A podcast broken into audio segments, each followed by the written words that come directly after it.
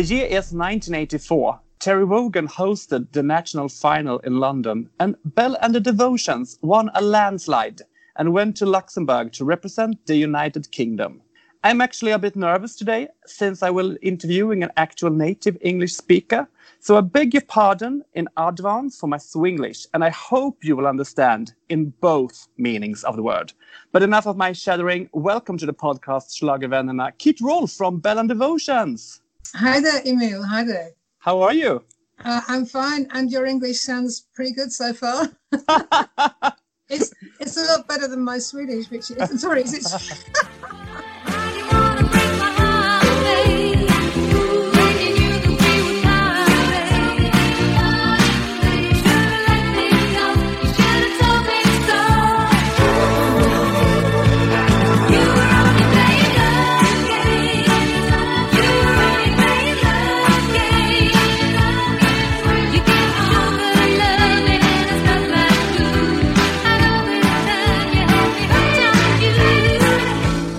it? with the song Love Games. But tell me, yeah. this was not your first time on a Eurovision stage, right? No, I think I started the well, I started doing backing vocals for this song for Europe quite a few years earlier. And I did backing vocals for lots of different people. But I went to my first my first foray into Eurovision, actually going there was Munich so that would be with Sweet Dreams. And I think, um, is that 82, I think? It's 83, kid. I don't know. How can I remember so far behind?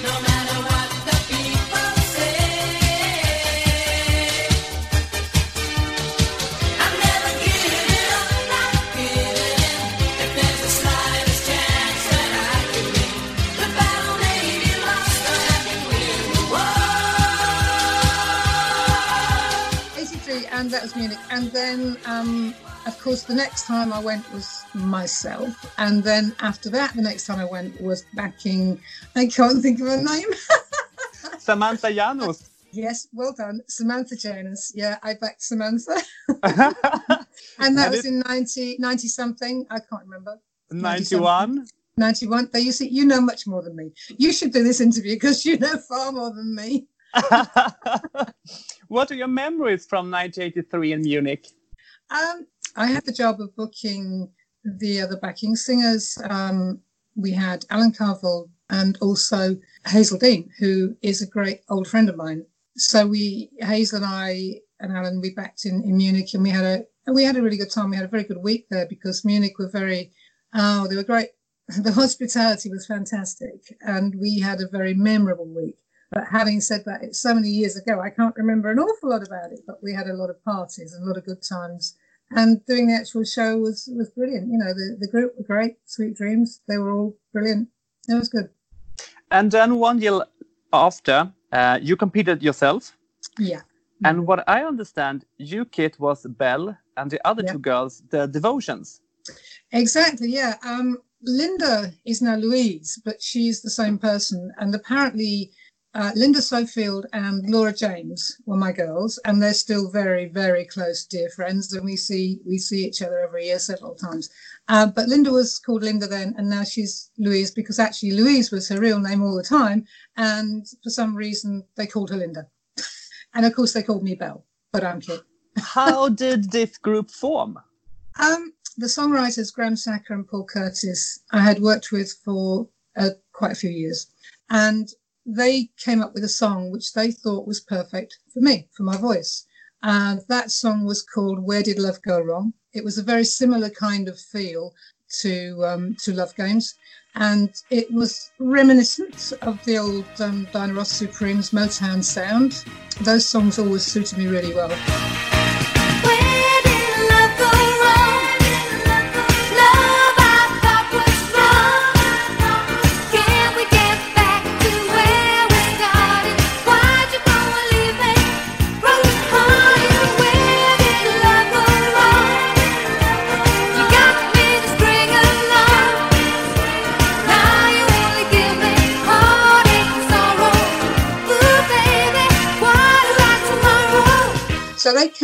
That song for me. We recorded it, and then we didn't. We knew we needed. We came up with the name Belle and the Devotions, and we knew we needed two or maybe even three girls. And so we, I didn't have anything to do with choosing the first set of girls who were to be devotions. But three girls, I have old photographs of them somewhere. There were three girls were brought in to do photographs and rehearse the song, the first song, Where Did Love Go Wrong, which was not for Eurovision. Um, and then nothing happened with the record, and we realised that the image of the girls, it wasn't right. The image wasn't right. and then we decided we wouldn't put together the rest of the group and find a couple of girls until we got a real bite, something happening on the music, on the records. So I just trying to remember, we were on, we started out on DJM records, that's Dick James Music, and the first three singles were on DJM. Then they wrote Love Game, put it in for Eurovision, and it got into the Song for Europe. And so it was okay. Now we find the girls, and we found Laura and Linda, or Louise, as she is now, and they were just perfect, absolutely perfect. So that's how the group came together. After that, we we had changed record companies to CBS, which seemed like a really good idea at the time.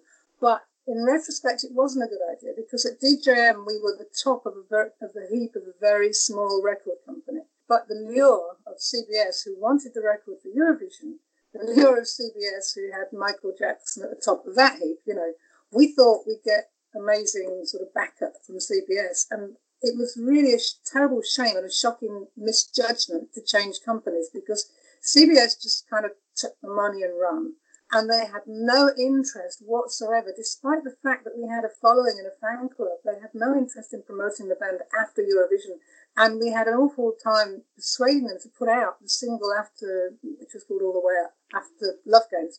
And eventually, when they put it out, the impetus was gone practically. It was about four months after Love Games and it was too long and things fizzled. So I've kind of digressed a bit going on about the records from the girls and everything, but ask away, ask some more questions. I never stop talking.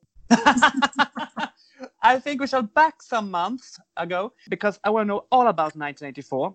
And can we begin right. with your styling? Because ah. I think no one would raise an eyebrow today, but in that time it was pretty edgy with plastic jackets and neon skirts in green and yellow. Who did your styling? Well, um, there was a company brought in. To, obviously, the the thing about styling was it came about between all of us. Um, the writers, we had a management company then, Razzmatazz, and myself and the girls, and so we all got together and talked about the image. And we brought in, um, I think, the management company. They knew lots of different people. They brought in a, um, a designer who were designing hip clothes, you know, and um, they said, Can you design a sort of an image for our girls? And we all got together and came up with the image. We were going to be very brightly coloured from the hair to all our clothes were going to be day glow clothes. And they designed, and they were called, their little company was called Zoosh. And they designed our outfits for the Eurovision. And um, I still have the jacket, of course. Yeah. Oh, wonderful. Yeah, so that's that's the people who designed the clothes and therefore started the image were called Zush. I don't remember their actual names. when I see your performance, I'm struck by your rather fierce attitude. And I mean, with the seductive look, looks in the camera and the casual throwing of jackets. And I wonder, did this come natural to you or was it more of an act? This was choreographed, yeah. And um, Chrissy I can't remember her second name, but she was a choreographer brought in because I was never, I never dance, never dance, you know. And um, I, I, couldn't say I danced anyway. I just did the moves. the girls, um, Louise and Laura, both they're both very good dancers. Actually, they're very good. So Chrissy Wickham, I think her name was, was brought in. She was a choreographer from Starlight Express, and she had done the choreography which worked so well for Bucks Fizz. Yeah. So she came in and she did our choreography for us. So yeah, there was always a kind of combined effort on everybody's part of throwing in ideas, but she did the actual choreography and basically she thought up the catch thing of throwing the jackets and and the, the main thing I think was that the catch thing where the girls were facing the other way and then they turn around. So it was quite clever, I think. It was very good. It was quite clever. Yeah.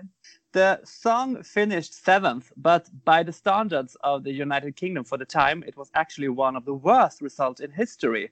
Were yeah. you too modern for the competition in 1984?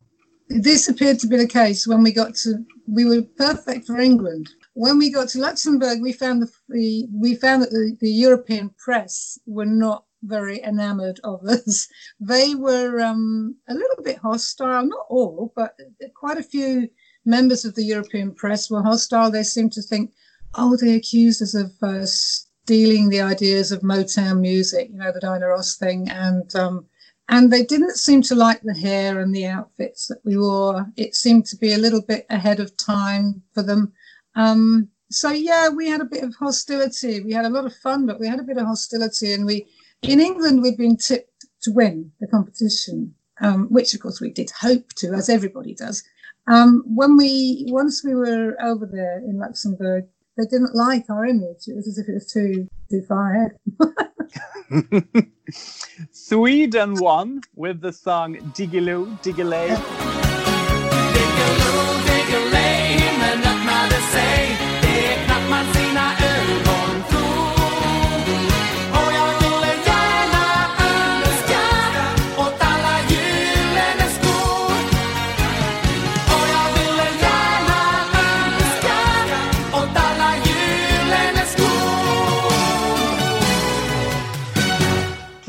In your opinion, was this the right winner? Uh, well, no, of course not, because Love Games was the right winner. but um, no, I mean, I don't remember much. I would have to replay the contest to remember the other songs um, because it was so long ago. But I mean, Diggy, it didn't do anything for me. It was more of a European pop song than the kind of, you know, American type, UK type pop song. It was a little bit too kitsch for me. Um, it didn't really do much for me. Neither me. I'm not. I'm not a fan of the song either. Have you been asked again or before to compete in the national pre-selection? Oh no, we've never been asked to. Um, and nor myself singly, we've never been asked to to have anything to do with it since. Which uh, uh not the actual the actual, as you say, selection. Um, I think it would be great. I would have loved to. I would still love to. You know, we've done all sorts of Eurovision parties, and um, we, we've you know appeared at and performed at Eurovision parties over the years, and we've we've been to sort of Eurovision conferences and appeared and things like that. And we we have a fan base, in, certainly in England, and and from my Facebook friends all over. I would think, but we never we were never asked to do it again, which is a shame. We would really like to. In 1991, you joined Samantha Janus. That you do you say Janus? Janus. Yeah, we can, yeah, we tend to say Janus. Yeah, Janus. Okay. In 1991, you joined Samantha Janus in Rome, as you told us before. What do you remember of the week in Rome? Um, I remember quite a lot. That's a bit closer, a bit. so there's myself again, Hazell Dean on backing vocals, and in fact, on this occasion, so the two backing vocalists were just myself and Hazel, because the actual group in the whole thing was Samantha, and she had three singer dancers with her. So yeah. six of us all together, the usual rules for Eurovision that you can have up to six people, you know, and you can put them behind the scenes. The difference was in this in this occasion is they put us uh, not behind the scenes because we'd had the ridiculous situation over Love Games where they accused us of letting the backing singers who were hidden do the actual singing, which was ridiculous.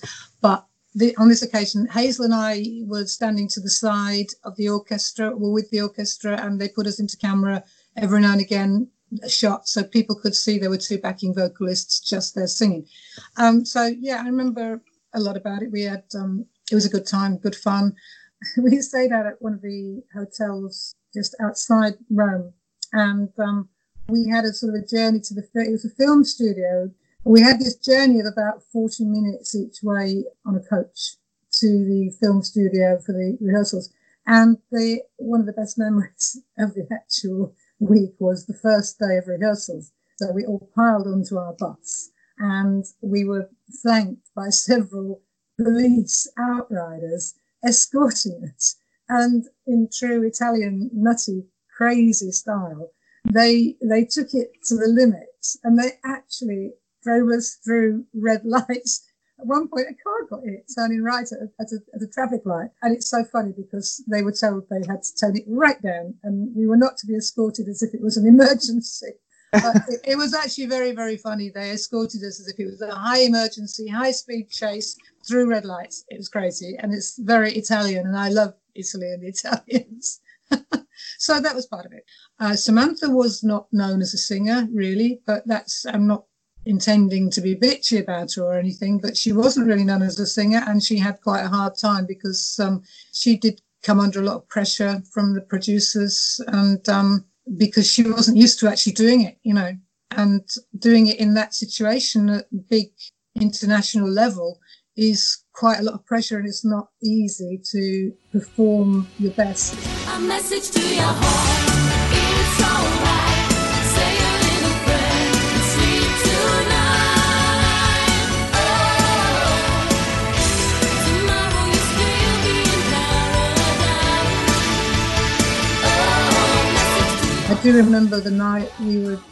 we'd um, performed, we're sitting in the room, the green room or whatever it is, with everybody else, where you go after you've performed and you start watching the voting and stuff. And we had high hopes, and we soon got our hopes were a bit, you know, we were disappointed by some of the marks coming in. But um, yeah, well, that's the way it goes. Eurovision. I previously spoke to the artist and vocal director Alexandros Panayi, who sang backing vocals for Cyprus that year. And he described the production as an utter disaster. Do you agree? Um, I need my, do you know, I need my girls. I need the girls with me because between, when, when you interview, we've, we've done interviews, the three of us together. And it's great because then we immediately remind each other of different things. Um, yeah, you're ringing the bell. The girls, I know They've got much better memories than me. They're younger.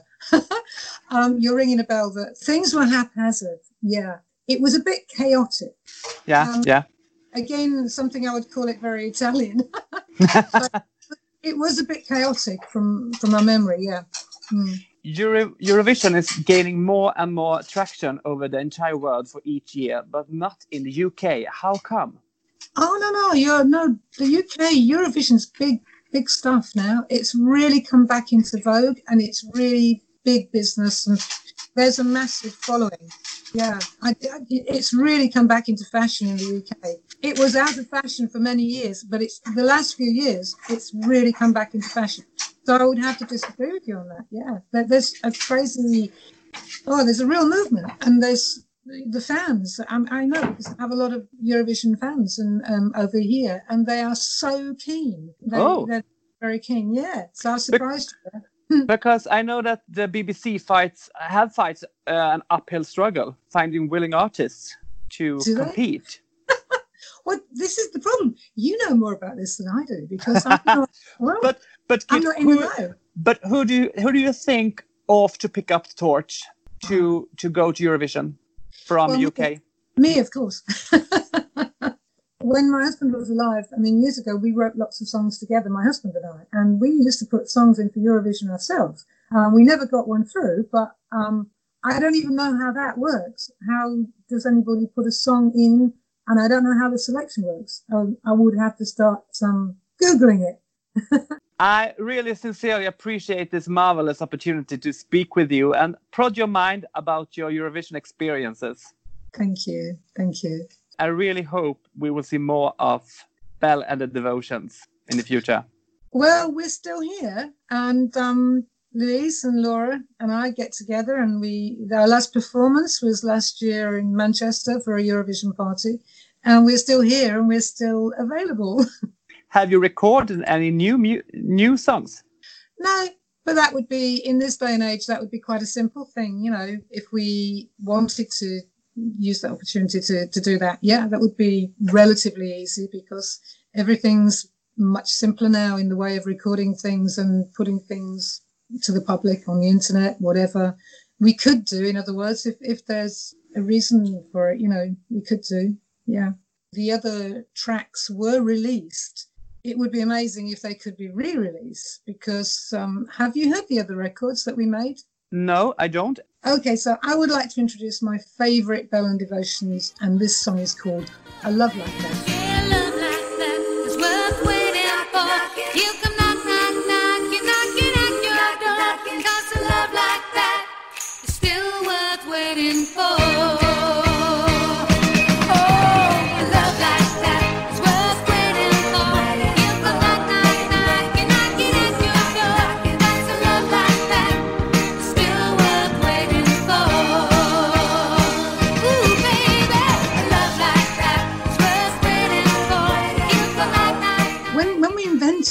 If you like, the idea of Belle and Devotions. And when Paul and Graham started to write specifically for me and my voice, when we did that, I think they wanted to, because they'd had other songs in Eurovision over the years, I think they wanted to actually veer away almost and just simply go for the British charts. I think that was the way. So I don't know. I can't remember if they entered any of the other songs. I don't think they did. I think the first Belle and Devotion song that they entered for Eurovision was Love Games. Pretty sure. Thank you for this talk. This was fantastic to speak with you. Thank you, Emil. Thank you. It's been great. Do you want to say anything to our listeners?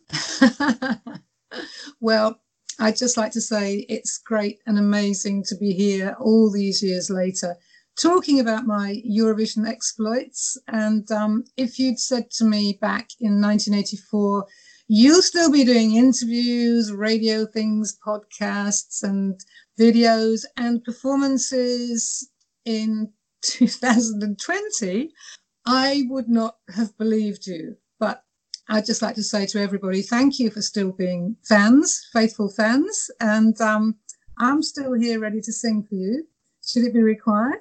And thank you very much for having me on your show, Emil. Thank you. That's great. Cheers. Take care of yourself. Yeah, same to you. bye bye. Yeah. Bye.